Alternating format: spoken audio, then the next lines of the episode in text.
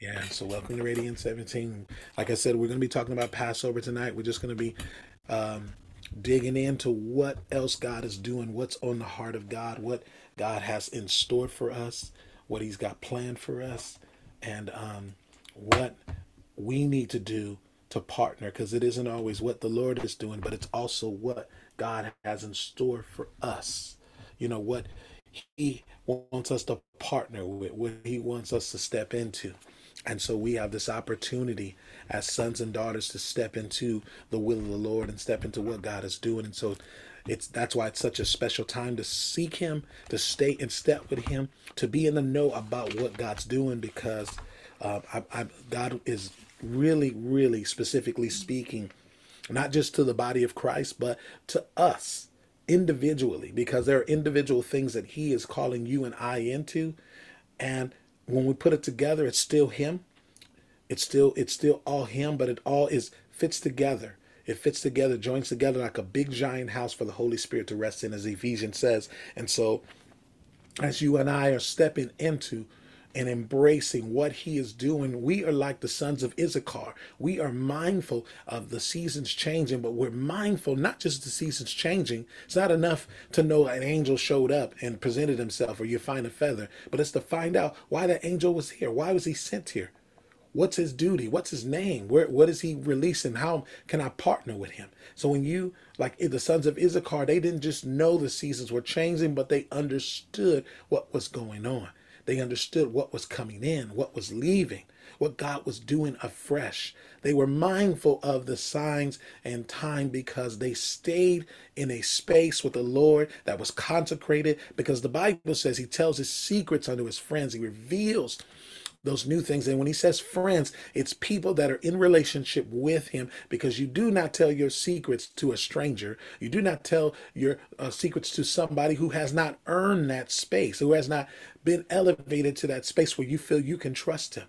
That's why he says in in in, uh, in the Gospels, Jesus says, "You're no longer servants, but you've been elevated to the place of friends." Because even a servant has a work relationship with his master, but it does not allow him or give him privy or give him access to know the things or the hearts of the master.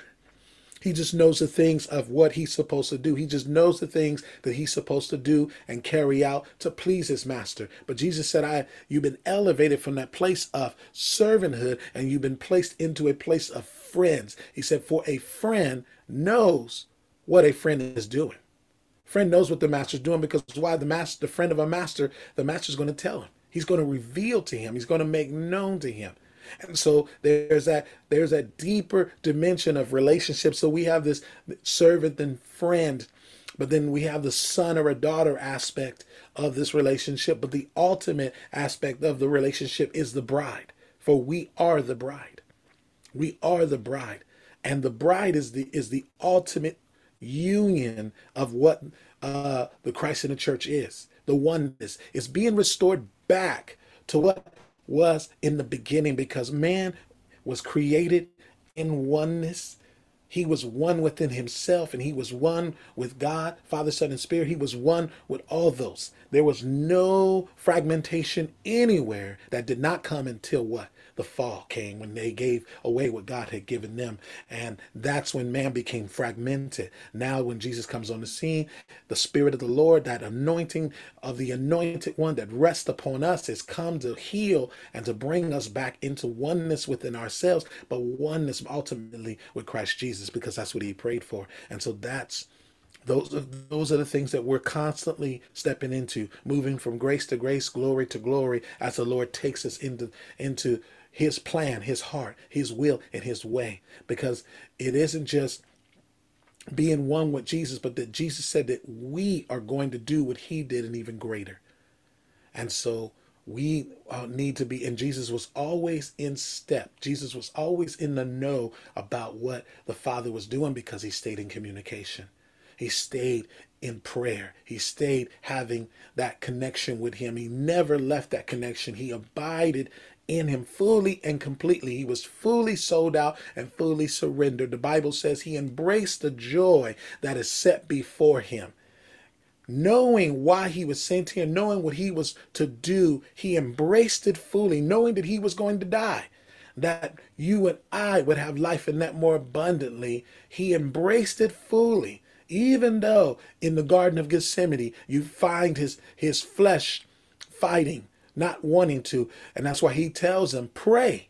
He said, because the flesh is weak, but the spirit is always willing to do the things of God. The Spirit is always willing.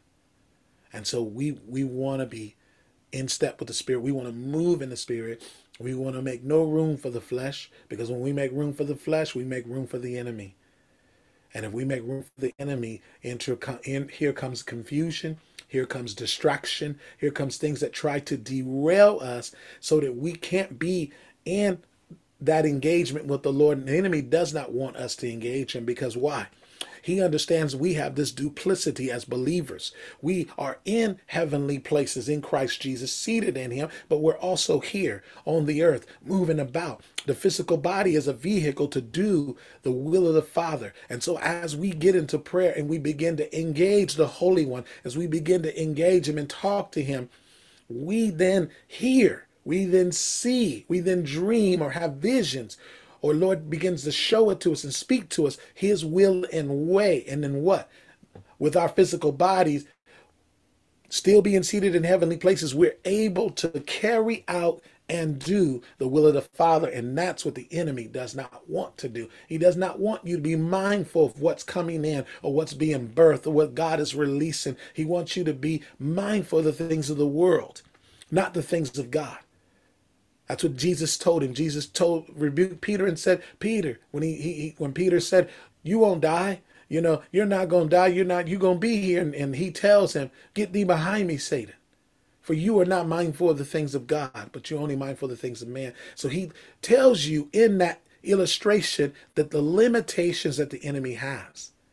That the enemy can only find out what's going on unless it's being revealed through us unless we open our mouths and start speaking. That's why we need to be slow to speak and quick to hear. Some things you just need to cover in prayer. Keep in prayer. Keep in prayer. Covered it under blood. Don't be quick to just loose things. Cover it in prayer. Cover it in the blood first.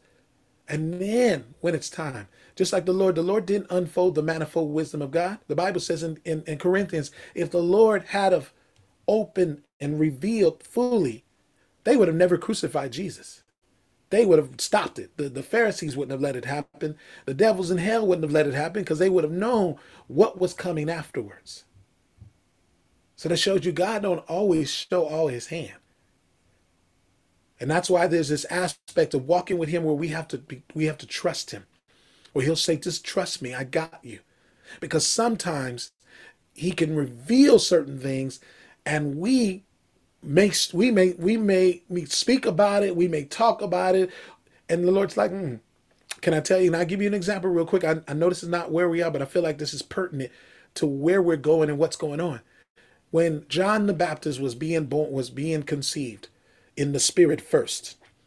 He was conceived in the spirit first. How? Because the angel of the Lord comes to visit his dad, uh, Zachariah, and tells him, Hey, Zachariah, you and your wife Elizabeth are going to have a son.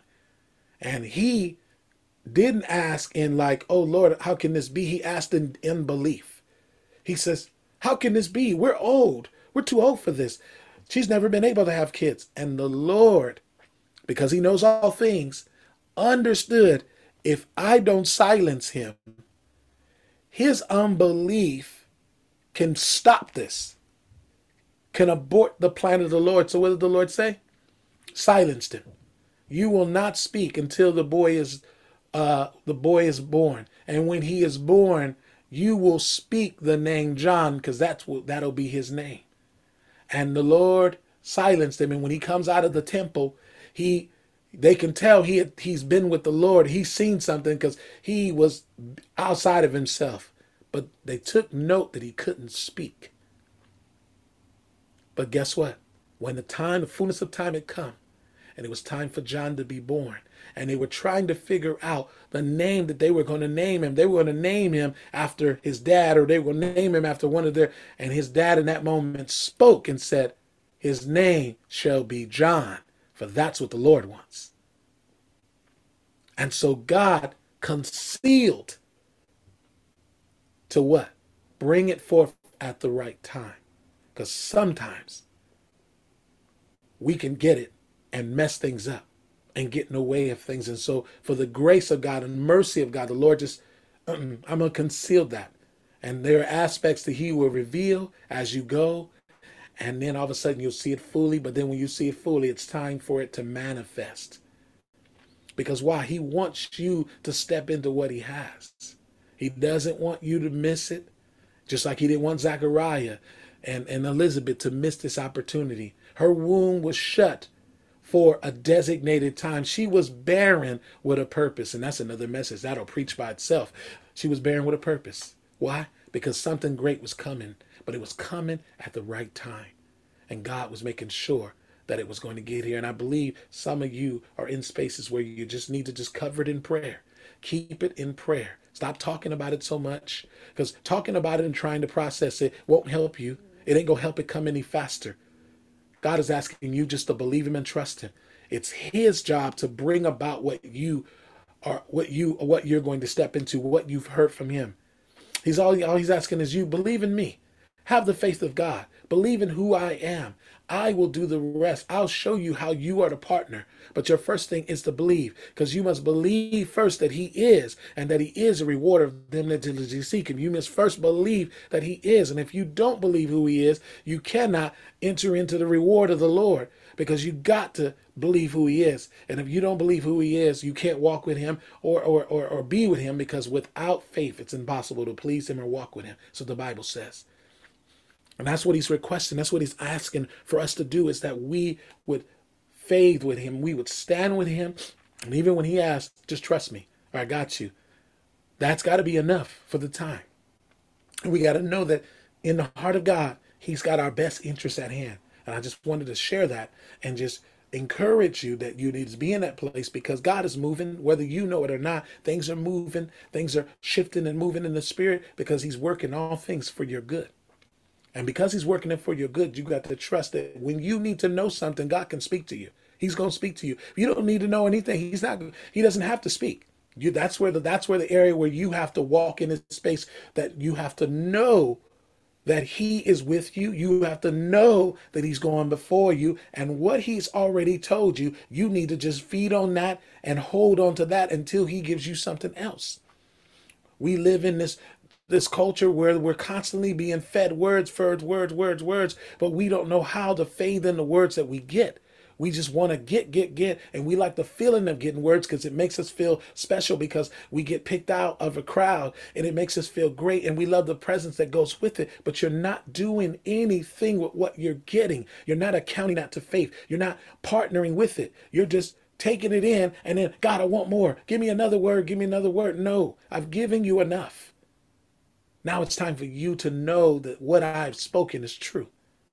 You, it's time for you to take that which is a seed that I've spoken into you, because that's what the word is. A word is a seed that has been spoken, and it's meant to take root so it can take life, take shape and form in your life in the three dimensional. The reason why sometimes it is delayed is because we don't let it plant. We just receive it, get caught up into it, and when it the faith that it requires for us to let it plant, we don't do that. We're too busy, we're too overwhelmed, and too, oh well, Lord, that's not enough. I need you to move right now. And God's like, I don't move when you want me to move. I move when it's time. And you gotta allow me to be God. You gotta allow me to be shepherd. Because God knows what He's doing. He knows where He's taking us. He knows how to do what He's doing. And he all he asks is that we trust him. And we have to trust him. It's it's no gray it's no it's no gray area. It's either you trust him or you don't. It's no maybe. Well, I'm stuck in the maybe. God, I what? No, no, no. You got to trust him. That's what it comes down to. When you the grassroots, it's that we got to trust him. Even the man who was struggling with trusting him said, "Lord, I want to trust you, but I've had disappointment." And then Jesus took that and did something with his son. But we can't stay on that and be like, Lord, I'm struggling with this because no, no, no. God has done enough for you to trust him. It's time for you to take what, what he's done and count it for faith. That's why the children of Israel missed the Lord because everything that God had done, they never counted it for faith. They always was this kid that, God, you never done anything. Do something now. Do something now. Do something now. We got to stop being that way. We can't be that way. We cannot be that way. We can't treat God like He's not done anything. We got we got to know and we got to take what he's done and faith on that and stand on it and say, God, you have done it. You've done it here, you've done it here and done it here, and you're going to do it here. I don't know how you're going to do it here, but you're going to do it here. And we have to stand. That's what faith is. Faith is standing and believing in God. Even when I can't see it, I got to hold on to what he said already until he give me something else. Because what he said already is enough to take you right into what he's going to do. And it's of his mercy that he might reveal another word, or he'll bring a vision, or he'll bring some encouragement along the way to help you keep you going. But the word he spoke already is enough to come about, to, to come to life. And so I just want to share that with you I just feel like the Holy Spirit needed you to know that. And I mean, and I'm not speaking to just you because I've arrived and I got it all. We none of us have arrived. We all are running after Jesus. We all are supposed to be God chasers. Like Paul said, I have not apprehended the one that first touched me. I'm running after him daily. I say yes daily. And that's what I do. I say yes daily, running after him, running after the one that touched me first. Amen. That's that's our walk. So we want to get into this. We want to talk about uh, Passover right here in this point here. We want to dig into this aspect of Passover. I believe that God is revealing, God wants to do before we actually really come into the season of Passover in preparation. And this is uh, this is taking place in uh, Joshua chapter five.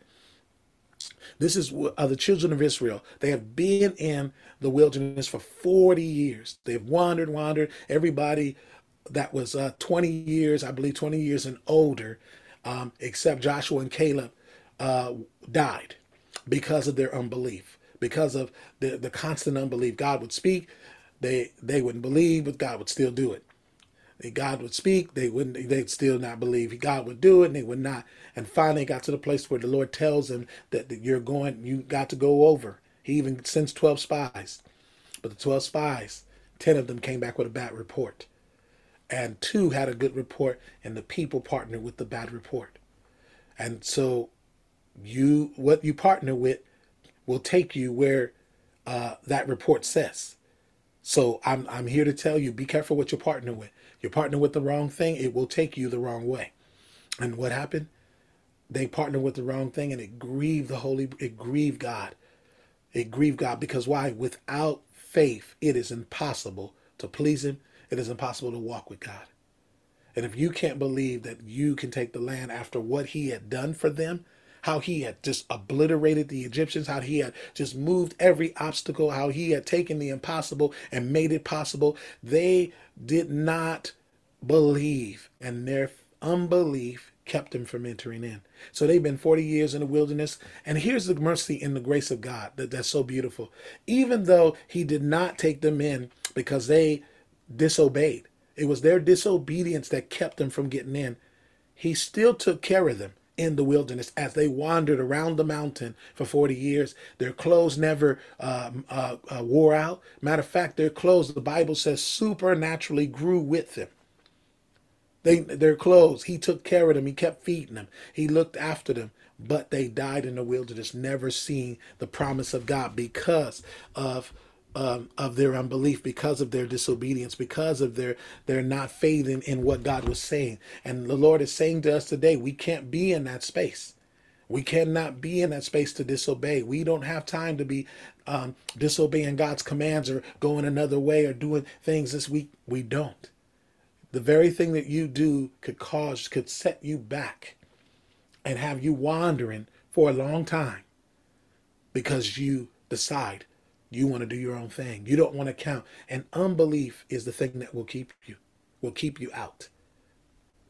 You can't walk with God without it. And so here, here is Israel with Joshua at the helm. Joshua's taking over. Joshua's taking everybody who was 20, who was uh, below 20 years that are now grown people.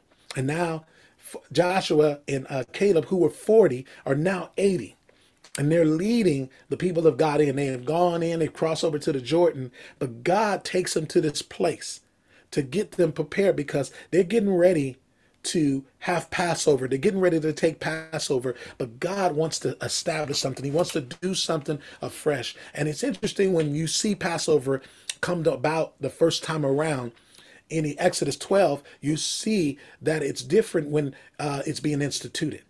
It's, it's the blood on the, the doorpost in the lintel. It's them eating the lamb and, and, and eating it in a hurry. They had their clothes. But all those things were depiction of Jesus. The, the, the blood on the doorpost was a perpet was was a picture of the the blood, the eternal blood that would perpetually be on the blood of, on our hearts on our hearts, that would rest on our hearts. And so when you look at that, it was that which which happened then was no different than what happened on the day Jesus fulfilled Passover. And so many Passovers after afterwards didn't have to do the doorpost on the on the um, lintel anymore, but they did do sacrifice. They did do offerings, and offerings did require blood, and that blood always pointed to the day Jesus was coming, because the Father had instituted the blood of uh, goats and lambs and stuff to be offered up. And as they offered those up, they were offered those up the way God designed for the purpose to always point to Jesus. And when he offered up, when they offered up the blood, there was never the blood of the animals he saw, but it was the blood of his son, because the Bible says he shed it.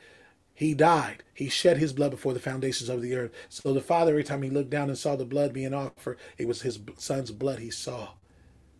Because he knew one day when it was time, at the appointed time, that Jesus would come here in the flesh and give his life for us and shed his blood once and for all. And we would have this perpetual blood upon our hearts, resting on our lives, the blood of the Lamb cleansing us from what was, what is, and what it is to come. And he would never have to offer it again. And so now we are at this space the children of israel are at this space and i believe that the, what the lord is saying in this in, in this space right here is that god wants to take you to this place and I believe there that in, in, in, the feast times there are things that um, that come forth. There are things that God is initially and intentionally doing to prepare his people. And so when you look at when the um, Passover was initially done, it was a historical moment because they were truly coming out of bondage, stepping in freedom. Here comes a historical moment with Passover again, where now they're coming, they're coming out of um, 40 years of wandering,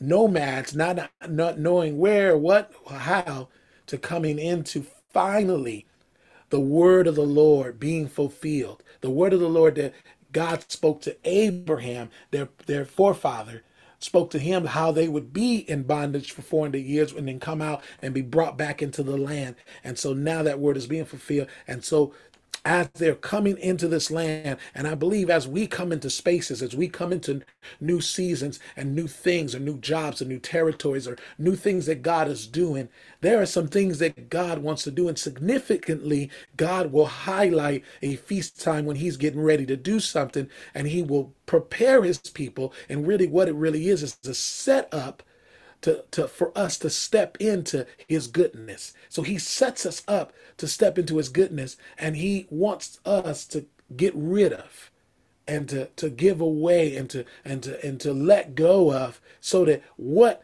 we step into nothing from what was is still hanging out and I, I, and some of us on here and even others that are going to listen to this have walked with the past still being present in your present. And God has allowed it to go for a time. But there'll come a time where the Lord will say, What you need to let die needs to die today. And you say, Well, I've buried it. And the Lord's like, No, you didn't. Because if it was buried with Christ, it wouldn't be still it wouldn't be still alive and still having a hand in your today or still impeding on your ability to obey or your ability to do it said what it says is that you did not let it go and sometimes we as believers don't let things go because it's too painful to let go. It's too painful to address it. It's too painful to, to go into it. And I just hold on to it. But I'm still crucified with Christ. Yeah, you're crucified with Christ. What you have let go what you have buried, what you have crucified. If you still hold on to that, Jesus is not going to take that from you. That still is alive in your life. And he wants to bring you through this process of sanctification to help you come free from that. Because we know in salvation it's twofold. The first part is that you initially be introduced, you're you're saved, and you see some fruits of being saved, some fruits of encountering the one who is salvation. But he doesn't take everything. He takes everything else in what? The process. In the process we call sanctification. And so in that space of sanctification, it is our job to really it is our job to uh, to embrace Christ Jesus. But how can I embrace him that I would receive sonship is that I would need to let go of what I used to hold on to and hold on to and think it was dear and just hold on to it because I didn't want nobody to touch it because if, if anybody touch it, it would hurt. You ever had a you ever had something, a scrape or something that really hurt really bad, and when somebody touch it, you just ah, it hurt. It hurt for anybody to touch it or even get near it you know and so that's how we treat some of the things that are in our soul that have that have that we've gone through that the lord says i want those things and those things have gone far enough even some things that we have endured, some names that that that uh, we still answer to, things that people used to call us way back when, and that and they're still present with us today because it's we haven't let it go, and and sometimes we answer to that name, and the Lord is saying, I want that to go as well because that is not who you are. Because you keep embracing this name, you can't embrace my name fully. And my name has the ability to transform and change you and bring you into who you truly are which is a son, which is a daughter, which is the bride, which is a friend. And God wants that. And so this is what he does. He's taking them here in uh, um, in, in John and John in Joshua chapter 5 this is the part where he takes them to this place called Gilgal and the Bible says this in John chapter 5 verse 2 it says at that time the Lord says unto Joshua make a sharp knife and circumcise again the children of Israel a second time now you know, circumcise them. He's not talking about the women, he's talking about the men. Now, if the man, if the woman was married to the husband and he got circumcised, that circumcision of him would cover everything. Circumcision had everything to do with covenant. We're going to skip down to verse 6, and it says, For the children of Israel walked 40 years in the wilderness until all the people that were men of war, which came out of Egypt, were consumed because of obedient. They did not obey the voice of the Lord whom the Lord swore and said, I will not show them the land. And so those people died. Those people that came out were circumcised. They were ready. They they understood what covenant was, but because of their unbelief, they died. They they missed the uh, they missed the promise, and they died in the wilderness. And so all the children, all the people who were born in the wilderness, were not circumcised. And so now as the Lord is getting ready to bring them into covenant land, they have to be covenant people. Anything, anything that is covenant, you got to be covenant through and through. And so here is God bringing um, uh, Joshua at this place of Gilgal and saying, "Stop here! Don't go any further. There's something I'm going to ask you to do. I need to bring my people fully in the covenant." And I call I like to call this alignment. I believe the Lord is aligning His people fully with him so that what was an access point for the enemy what was an access point for the past to keep haunting you the voice of past keep haunting you the the voice of people who spoke against you to keep haunting you the lord is saying this is where we're stopping that right now. It's time for that to stop because the voices the iniquity the the, the stuff is impeding on your ability to embrace me to become who i made you to be. It's impeding on your ability to walk with me. It's it's causing you confusion, it's shaking your face sometimes, and you gotta let it go. It's time to let they lay that down and fully go all in. Let's fully go all in. And so here we're going to read a little bit further. It goes on. It says here in verse seven. It says, "And their children, whom were raised up in their stead, then Joshua circumcised them." And, bec- and, and because they were not circumcised when they were in the wilderness. And it goes on and says in verse 8, and it came to pass when they were done circumcising all the people they abode in this place in a camp until they were made whole. And and if you and if you and if you've had kids that had to be circumcised when they're little kids, it probably hurts, but it is not as bad as if you are an adult. it almost is debilitating and you can't do anything. You gotta heal and wait for you to be able to be at full strength again. And so the Bible says here says in verse 9 says, And the Lord says unto Joshua, This day have I rolled away the reproach from off of you. Wherefore The name of this place is called Gilgal. I want to read. I want to read that. Um, well, I don't have my translation here, but I, I just what God was saying is basically the reproach is this this ugly cloud, this ugly thing that is hanging over you.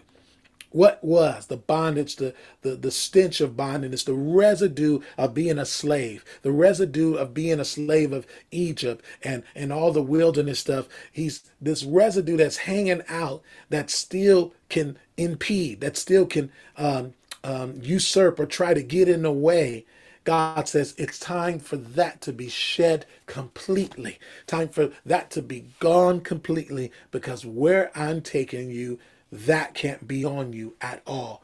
At all. Period. God's ability to take it away from you is, is never on trial. It is us being willing to let it go and let it die completely. That God could take it and, and put it on the altar and let Him consume it so that we can go free we can go free and step into what God has for us. And this is what he's doing. He's aligning them. Can I tell you why he's aligning them?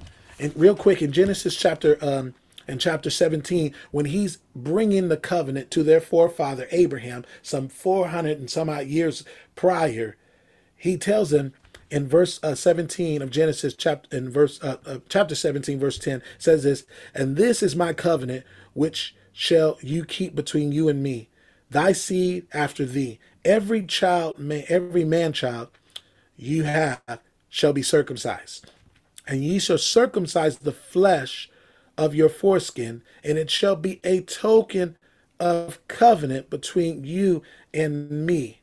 And the uncircumcised child who flesh of foreskin is not circumcised, he his soul shall be cut off from his people, and he and he has broken the covenant. So you needed this was a form of John 15. If you abide in me, I will abide in you. You can you cannot bear fruit without me. But if you abide in me, you will bear much fruit. And if you disconnect from me, you will what?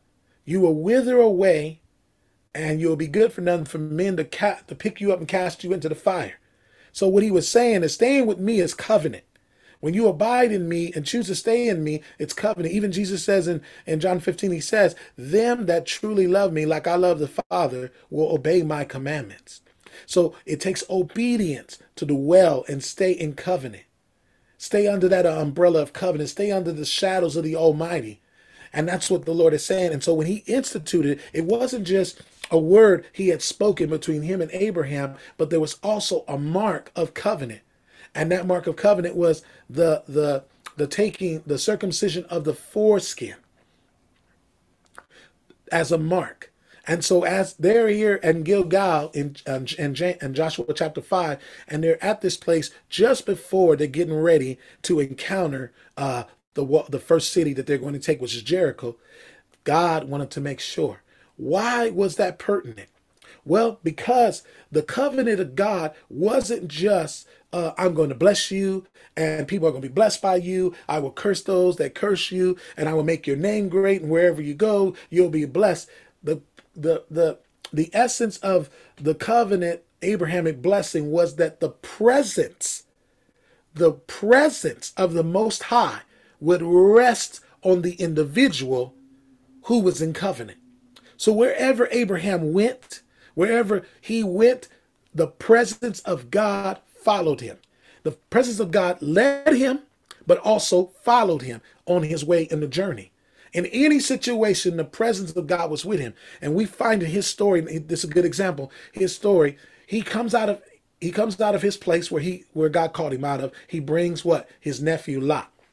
The covenant was not made with Lot, the covenant was made with Abraham. But because Abraham was the benefactor, Lot was benefiting off of what God had told Abraham. And we find, as you read the story of Abraham, Lot begins to have, Lot had nothing. All of a sudden, Lot has herdmen. God, Lot has cattle. Lot has all kind of sheep and all kind of goats, and he's got his people, and Abraham's got his people, and and the land became, the land was not big enough to inhabit both of them. So their people begin to fight for, so you know, who's going to have this, and Abraham says, no, we're brethren. Look, you if you go to the left, I'll go to the right. If you go to the right, I go to the left. So Lot sees Sodom and Gomorrah, which was not in danger yet, but he sees it in its water, its grassy area, it's got water, it's got it's lush, and Lot looks after the flesh and goes. Now, Abraham, who carries the presence of God, the life giving force that rests on his life, didn't matter where he went. So when Lot chose there, Abraham went to the right where the rocks. And then the Lord begins to show him the land. It didn't matter where because he was the carrier of the covenant. The presence was following him. And we find, as you read the story, Lot got himself in trouble several times, and Abraham had to rescue him, even rescue him from the kings that took him over, and then even uh, had to intercede with the angels that were talking with him that were going to destroy because um, God was trying, because Abraham was trying to say, hey, if, if there's 50, if there's 45, if there's 30, if the, down to five. There wasn't even five, it was barely four. Are you getting what I'm saying? And so Lot ends up in a cave, and his daughter's uh, uh, creating, um, having incest with him to bring forth two sons because they were trying to save their father's posterity.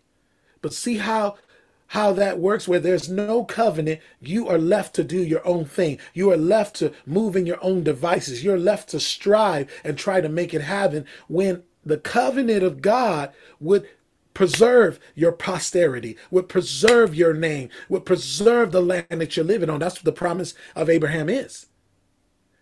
But because Lot didn't have that, Lot, Lot and his children had to find they had and they got their dad drunk, and then they got pregnant and had uh, Moab and Ammon, these two countries that eventually would try to fight Israel down the road. But Abraham didn't have to do that. You get what I'm saying? You see the you see the difference. When you carry a covenant, God preserves everything about you. And wherever you go, the presence rests on you. Hence, when the children of Israel was in coming out of Egypt, what was with them? Pillar of cloud by day, pillar of fire by night. Representing what? The covenant, Abrahamic covenant, resting on a people because they were what? Covenant people who were not just spoken to, but they were marked because why? They had the mark of covenant.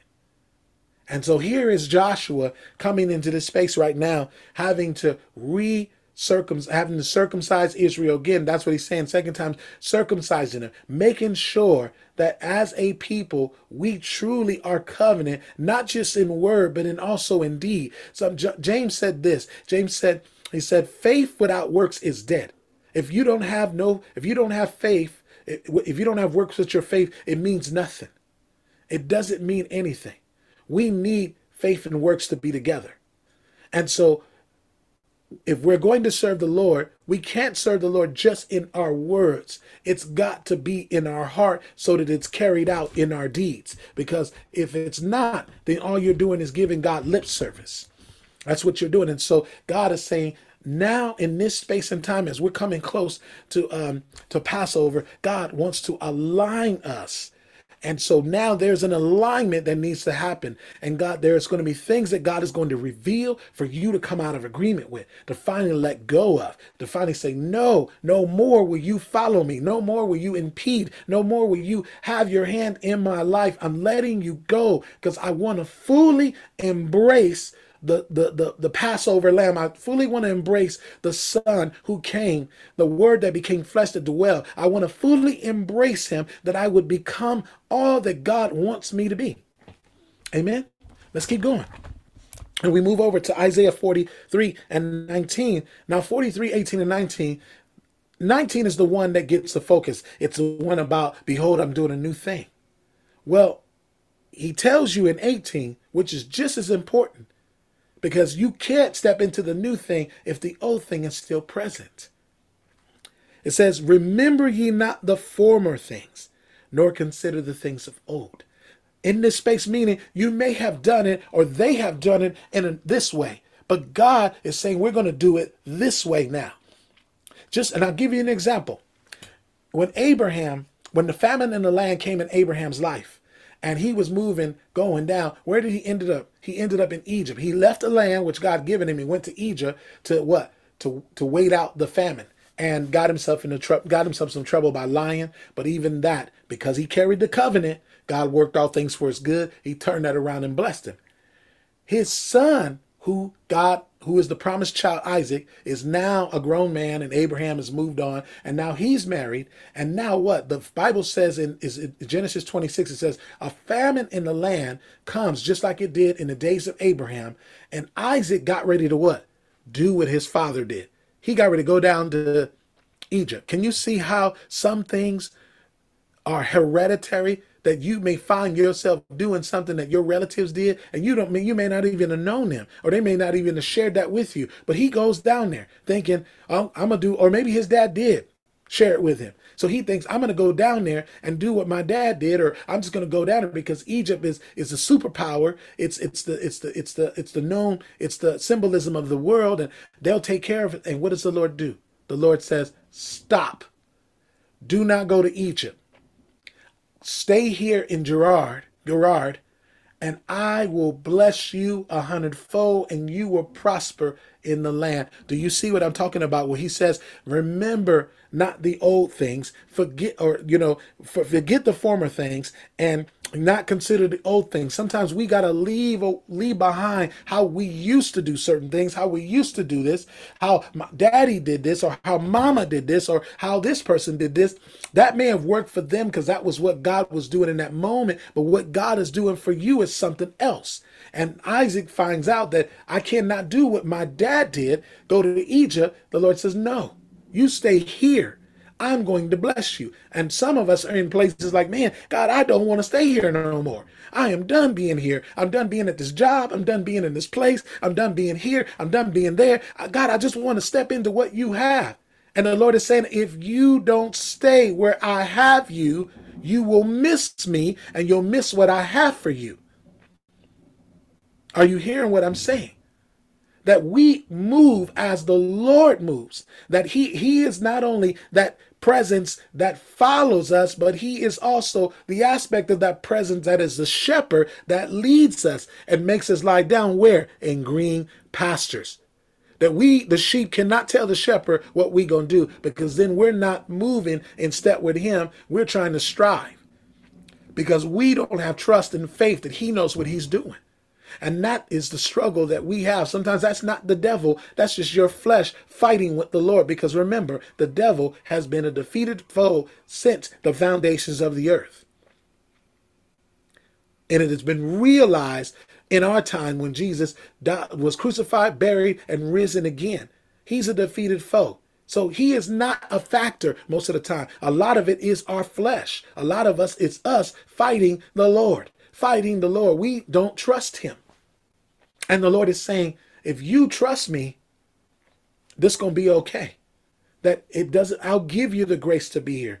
I am going to do what I said I'm going to do. I am going to take you and get you to where I'm going to get you. But you got to be here and let me do what I need to do, or let patience have its perfect work, that when he is done, you won't be lacking anything. And so remember, letting those old things go, it's not just the old stuff you've been through, or stuff you're carrying, it's even the way you do things. So that you can be like a child. That's why the Bible says, except you be like a child, except you be like this child, you cannot enter in the kingdom because the child, a child is open to new ways. A child is open to new things. It's teachable. It wants to learn something new. But when you become an adult, when you become so analytical, you feel like you know better than God, you're not moving as a child. And therefore, it impedes on your ability to move in the kingdom or to access the kingdom. You will only move as far as what you are willing to embrace and accept. When Jesus said, If you embrace me, and this embrace is not just a one time, we constantly embrace Him because we're being changed. We're being changed as we behold Him, we're moving from glory to glory. Are you hear what I'm saying? So the, to embrace the new thing, we got to let go of the old. We got to not stop focusing on what was and how they did this and how they treated me here. They may have treated you there, but you're not in that season and nor in that time. You're in a different time, in a different season. And if you keep living there, you'll never live truly here where God has you or even forward. Amen. Let's keep going. When we when, when it jump all the way, we're gonna go all the way to Romans here, Because Paul says this. I love Paul. Paul is an amazing individual. Paul in Romans chapter 2 says this. He says this in verse 28. He says, For he that is a Jew, which is one outwardly, neither is the circumcision which is an outwardly in the flesh. But he that is a Jew is one that is inwardly. Circumcision is that of the heart, the in the spirit, not in the letter. And so, what? Why was Paul addressing that? Because in the time of Jesus, Jesus was confronted by the Pharisees constantly saying, We're Abraham's seed, we're Abraham's seed, we're Abraham's seed, we're Abraham's seed. So the very mark of being uh, circumcised, carrying this covenant because you are Abraham's seed, you follow the law of being circumcised because that became into law on the eighth day. They would circumcise the boys. And so they were like, because we done what Abraham did, we we are we are Abraham's seed, and so we are privy to whatever God wants. And and Jesus is addressing, he says, if you were truly Abraham's seed, you would love me. You would know me and love me. So what, was, what was he addressing? He was addressing they were carnal. Because if they were moving in the spirit and they were moving in the, in the in the things of the spirit they would recognize the savior they would recognize the creator and they would love him but because the seed of abraham has become so carnal and so fleshly they are boasting themselves on works on what they have done. Well, because we are circumcised and because we follow all the laws, we are privy to what it is. And Jesus tells them straight out that won't save you. That won't save you. Because everything you're doing is in the flesh. You're missing the spirit. So I told you earlier, I said, we got to be like the ones of Issachar. They were mindful of the times and season. They were able to engage the Spirit. We have it better than they do today because we have the Holy Spirit that lives in us. He's there to reveal. He's there to tell you what's coming. He's there to teach you about what's coming. He's there to reveal all things. He's there to communicate the heart of the Father. We got it better than they do, and yet we are not in the know. Yet we can't move. We, we struggle with trying to move because why? To move with the Holy Spirit requires us to yield and to fully trust the Lord. To let go of what we think we need to be in control of and fully embrace Him, that He can get us to every destination point, that He would transform and transfigure us and make us brand new, that He would bring us into everything He told us He was going to do. And so they pride themselves in being Abraham's seed because of what they had done. But their deeds did not match what they were confessing. So the Bible says in the Old Testament that they love me. They love me with their mouths, but their heart was far from me. And God in this season is really addressing let your yea be yea and let your nay be nay. Let what you say match up with what you're doing. I, I'm calling a people that truly will walk with me, not just in what they say, but what they're doing. And those people are people that are led by the Spirit. They're not just hearers of the word, but they're doers of the word. They are the obedient ones. It is your obedience that will take you into this next phase, this next thing. It is your obedience is what is required. And so when we look at what Paul was saying, Paul was saying that won't save you. The true mark of what it is to be chosen, to be a Jew, was the circumcision of your heart. Have you allowed the Lord to cut the things away that are getting and impeding and, and infringing and, and having its hand in your life? Are you willing to let that go and get that out of there? Are you allowing him to do that? That you heart would be fully clean, that your heart would be full of him that he would inhabit your heart the way he desires, are you still trying to fight him? Are you still trying to hold on to that? Or you still won't even let God touch it because it's too painful? But he's he's he's the righteous one. He's the one that loves you more than anybody will ever love you. And he knows how to pull out the small little thing that is infringing on your life in such a way that it's got you at a standstill It's so tiny. I remember one time when the Lord was, when I had something that was an idol in my heart. And when I, the Lord revealed it to me, he shows me in the spirit, it was like a little thread to him. He said, This here is the thing that's been holding you up from keeping you from being successful. He said, Do you know the same thing and others like it are in the heart of my children? My children are not moving forward like they should because they got stuff like this here. And if they would only let me pull it out, this is what it looks like. When you saw it, you're like, What? I was like, That little thing? Yeah. It, that's how it looked to God. But to us, when it's in us, it's the biggest thing ever. Oh my goodness, Lord. I it's, oh, it's more than we can bear. And the Lord's like, my scripture says, I won't give you more than you can bear. How is it that you got more than you can bear?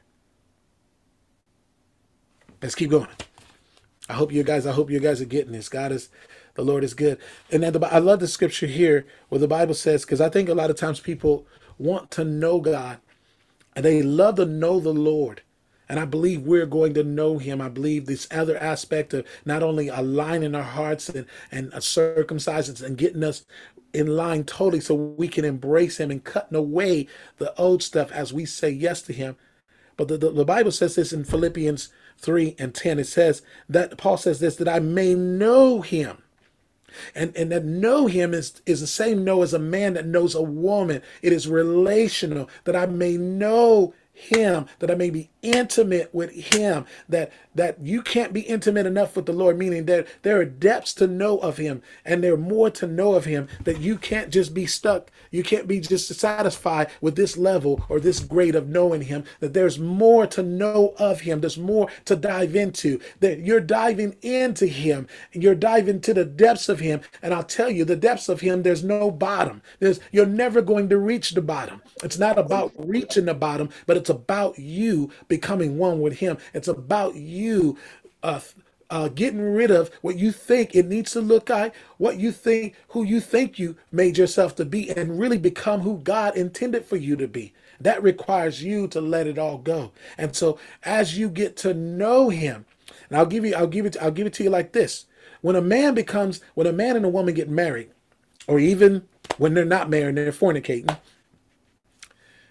when a man comes to know a woman, he deposits his his sperm into her. And that sperm carries seed. That is seed. It's also that man's spirit. And that is how a man and woman becomes one. That's how the relationship is consummated. Uh, a, a marriage is not consummated based on they saying I do or signing paperwork. It was consummated when the two had relations then that woman would take on that spirit of that man. Are you hearing what I'm saying? And so, in that space, when he says to know him, it's to fully take on the spirit of the Lord, take on the spirit of Christ in you fully and completely, that there's nothing left of you. says in here also, he says that you may know him and the power of his resurrection. Everybody wants to know the power of his resurrection because that's the resurrection power. And I believe power is going to be is going to be something that's going to come along with the fear of the Lord. You're going to God's going to make sure there's an awe when you're when you're circumcised and you're and you have and your heart is aligned and, and you and you you're you're not willing to compromise. There is this holy awe. There's this holy love that you have for God. That's that is the fear of the Lord that says, I am consecrated. I am holy unto Him, and I am not set aside for anything other than His use then you can have then you can move in that power that he wants to give to us in this last day. But here's the last one that they don't want to move in. And i tell you you can't you can't forego it. You can't go around it. You can't go over it. You can't go under it. You have to. He says that you may know him also in the fellowship of his suffering being made conformable unto his death. Conformable, meaning you conformed to his death. He died to what? Everything that this world had to offer. What do I mean by this word? I don't mean the trees and the rivers and the lakes. I mean the world's mindsets, the worldly way, the world, the, the, the author of this world, which is which is the enemy, the way the world does things, the way the world pro- goes about doing things. He died to all those things so that you and I would live because his flesh did not want to. He said, If it be your will, can you let this cup pass? And then he also said in the same breath, Not my will, but let your will be done because he said, What?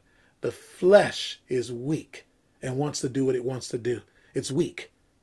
But the spirit is strong. And that's why men ought to always pray. Fellowship in the suffering is letting go of this thing and fully embracing the kingdom of God. Matthew 6:33, putting him first and the kingdom and his righteousness and all those things that the Gentiles chased after, he wants to add to you. You don't have to chase it. It's supposed to come, it's supposed to be added to you. They chase after it because they have no covenant. When you are a covenant people, the covenant of the Lord rests on you. And everything that you need, that's why his name is what? I am that I am. I'm everything you need. Whatever you need, I am has it. If you get him, you get everything. That song says, I, I surrender all to you. And one of the phrases is that if I get, if I surrender to him and choose him, I get everything because he will add everything to you. Can I tell you that that same covenant rests on us today? How does it rest? In Galatians 3 and 13, it says this it says, Christ has redeemed us from the curse of the law. For what law? The curse of the law. Law, the law that was made. If you broke the law, you were worthy of death. If you broke one out of out of, out of you, if you if you broke one out of the ten, you were you were guilty of all ten. And and if you were guilty of any of the law, you were put to death. And so Christ redeemed us from the curse of the law. Because the law could not save us. The law was only to point to him. The law was to give you some guidelines, some parameters as to what was acceptable, what was a sense of what what was sense of, of, of right living amongst your, your fellow man and even unto God. But it was to point you to Jesus who would fulfill it who would tell you what the true heart of it was that you would love God with all your heart, mind, and soul and strength, and that you would love your neighbor as yourself. It goes on and says this. It says here that you would uh, be free from the law, redeemed from the curse of the law, being made a curse for us. He was made a curse for us, for it is written, curses everyone that hangs on a tree. So he became the curse, the curse worthy of death. He took on the death for you and I, so you and I wouldn't have to die because it was appointed for man to die because of what was done in the beginning.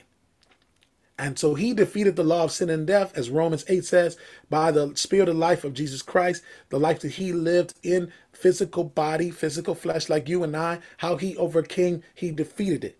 Verse 14 says this it says that the blessing, this was all done for something. God is a very intentional God. He never does nothing for anything. He always is doing something for something. There is always a rhyme to his reason. There is always there is always a sum to the equation. And he says this here. It says in 14 says that the blessing of Abraham might come on the Gentiles through Christ Jesus.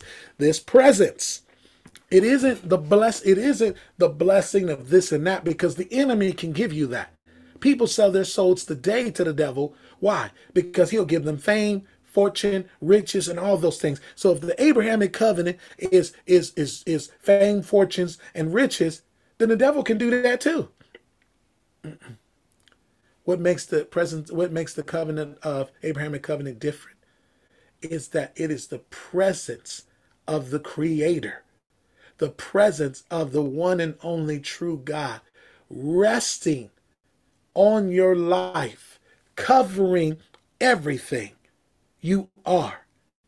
And it goes wherever you go. And we see that even when Abraham made mistakes, the Lord was turning turned it around for his good. Of course, Abraham didn't keep making keep making mistakes. God knew he would make mistakes as he was learning to live for the Lord.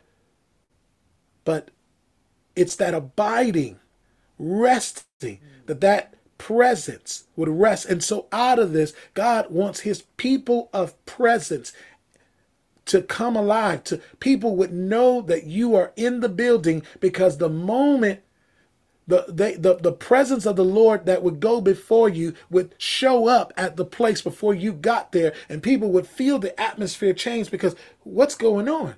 Who just showed up and all of a sudden they see you walk through the door or they see you come around the corner because we were meant to carry his presence like that on the earth.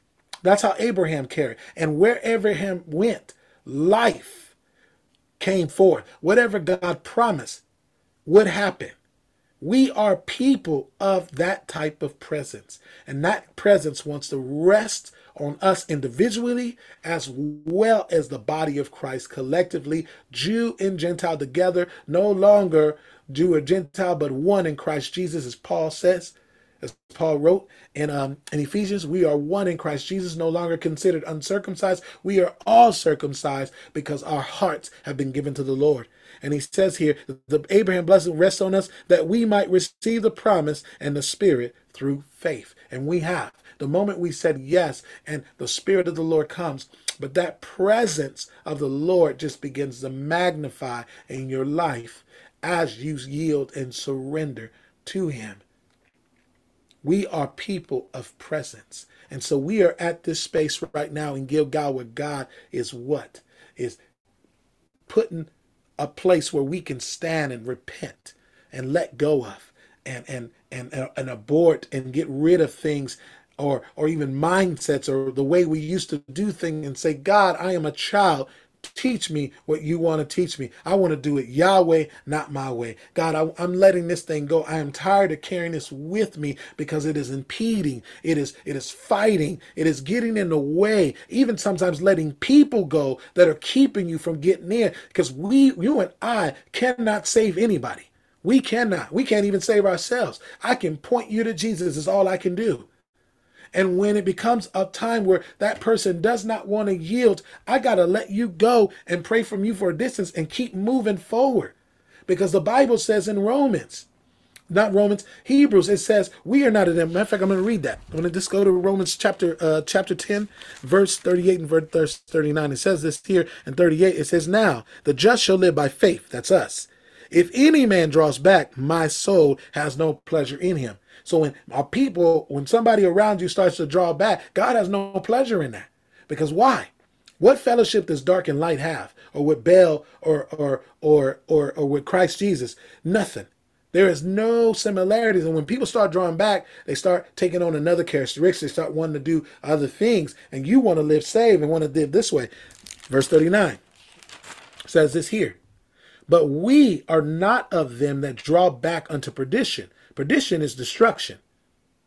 But but but of them that believe in the saving the soul. We're about souls being saved, not people drawing back under perdition, not people moving back under destruction, not people choosing to go back or to live a part-time life with Jesus, to be a tar- part-time lover. No, that works in the world as Stevie Wonder sung this on a part-time lover, but God is calling us to be the bride, to be fully all in. And fully all in is let the, him to circumcise our hearts, not just our mouths that would speak the Christianese words or the right things to say, but that our hearts would match what we're speaking and what we're proclaiming and saying. Our faith would be seen in our actual acts, and people would say, I know who you believe. I know who you're walking for. I know who you're champion because you do it well in your works. It's not just deeds that you say.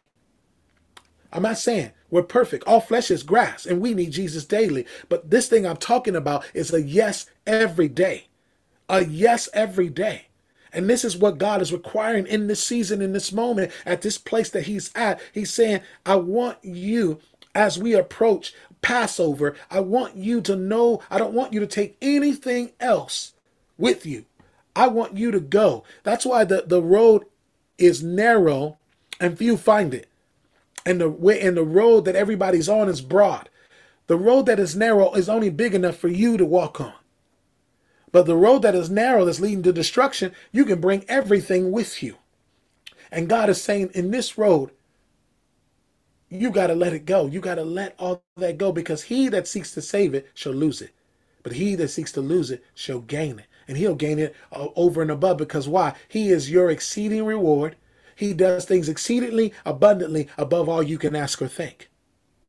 He, that's the that's the God we serve. That's the one who's given us this Abrahamic covenant, and He's asking, "Will you will you do that?" This is the space that we're in as we're approaching this. God is saying, "Let this be the space that you say no more." I'm not going around the mountain no more. I'm not doing this no more. I gotta let you go. I'm doing. I'm letting go the way I thought was good. I'm letting go the way my, somebody else did this. I'm letting it all go that I would embrace the newness of what God is doing we land with this in uh, Acts 3 and 19. It says, Repent ye therefore and be converted, that your sins may be blotted out. And when times of refreshings shall come from the presence of the Lord. We are looking for we're looking for a move of God to happen. Saints of God, you are the move of God. We're not looking for it. You are the move of God. It's time for the, the body of Christ to arise and walk in that Abrahamic covenant that is that is um, marked by the presence, that fire uh, and that cloud resting on your life individually as well as what corporately. It is just like they did on the day of Pentecost when the clo- when they said there was clothing fire, a fire sitting above them. They had their mini pillar of fire resting on them. The same kind of fire that was resting on the children of Israel as they walked through the, the wilderness. The same presence of the Lord that followed Abraham, that followed Isaac, that followed Jacob, that followed the children of Israel. That's on us today because of what Jesus did. We are the people of presence. We're not waiting for a move of God. God is waiting for us to align and be that move and go someplace where he has sent us and let that move be released because it is on our life. Jesus modeled this. Wherever he went, a move of God happened. It wasn't waiting for a move. He is the move because he he was the epitome, he was the completion, he was the fulfillment of the Abrahamic covenant. And that same thing rests on you and I. That's what he's bringing us into. That's what he wants us to walk into. So I leave you with that right here as we conclude. I leave you with that, that you would really let it all go and lean all the way in. Father, I pray right now that what was said, what was spoken would settle in us in such a way that it would bring such a holy conviction that it would be a light that shines bright on anything that is not like you. And that it would give us the grace, the ability to come out of partnership, uh, treaties, connection, alliance, that it would give us the ability to let it go, that it would, when we said yes to you, that it would burn the images out of our mind, that we would no longer be able to recall because we're choosing the new thing. Father, I pray that they would be a people that would fully submerge in you and never come up because you are the breath that they breathe. You are everything they need. That they would totally connect with you in the fellowship of their suffering by letting go of all here, all this here, to truly embrace the kingdom from which they come.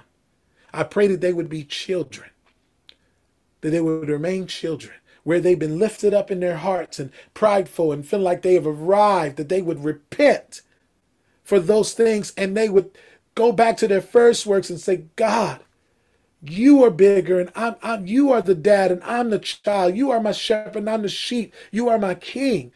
You are my Lord, and I'm here to follow you, not the other way around. That they would no longer take the word of God and make the word of God line up to them, but that the word of God would be a measuring stick for them to line up to. That they would no longer be people of just de- of words and and not deeds. That their faith and their works would show the world who God is. Father, I pray that you would cause this message to really impact and convict, and that, that they would feel the awe, the love, the the uh, the the wonder would be restored. That fear of the Lord would rest upon your people. That your people would finally be a people of covenant, a people of presence, because because of their covenant, because of their obedience, the presence, the move of God will rest on them. Father, I thank you today. And I bless them. And we honor you. We say thank you for what you've done, Jesus. And we say, give us the grace and the ability. In Jesus' name we pray. Amen.